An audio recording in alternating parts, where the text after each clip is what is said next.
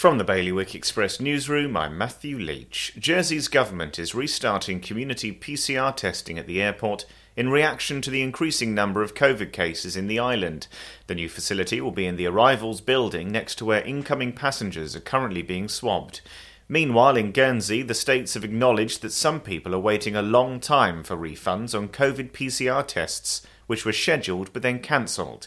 One man who has waited more than three months for a refund which he has still not undertaken, says the state system must be flawed.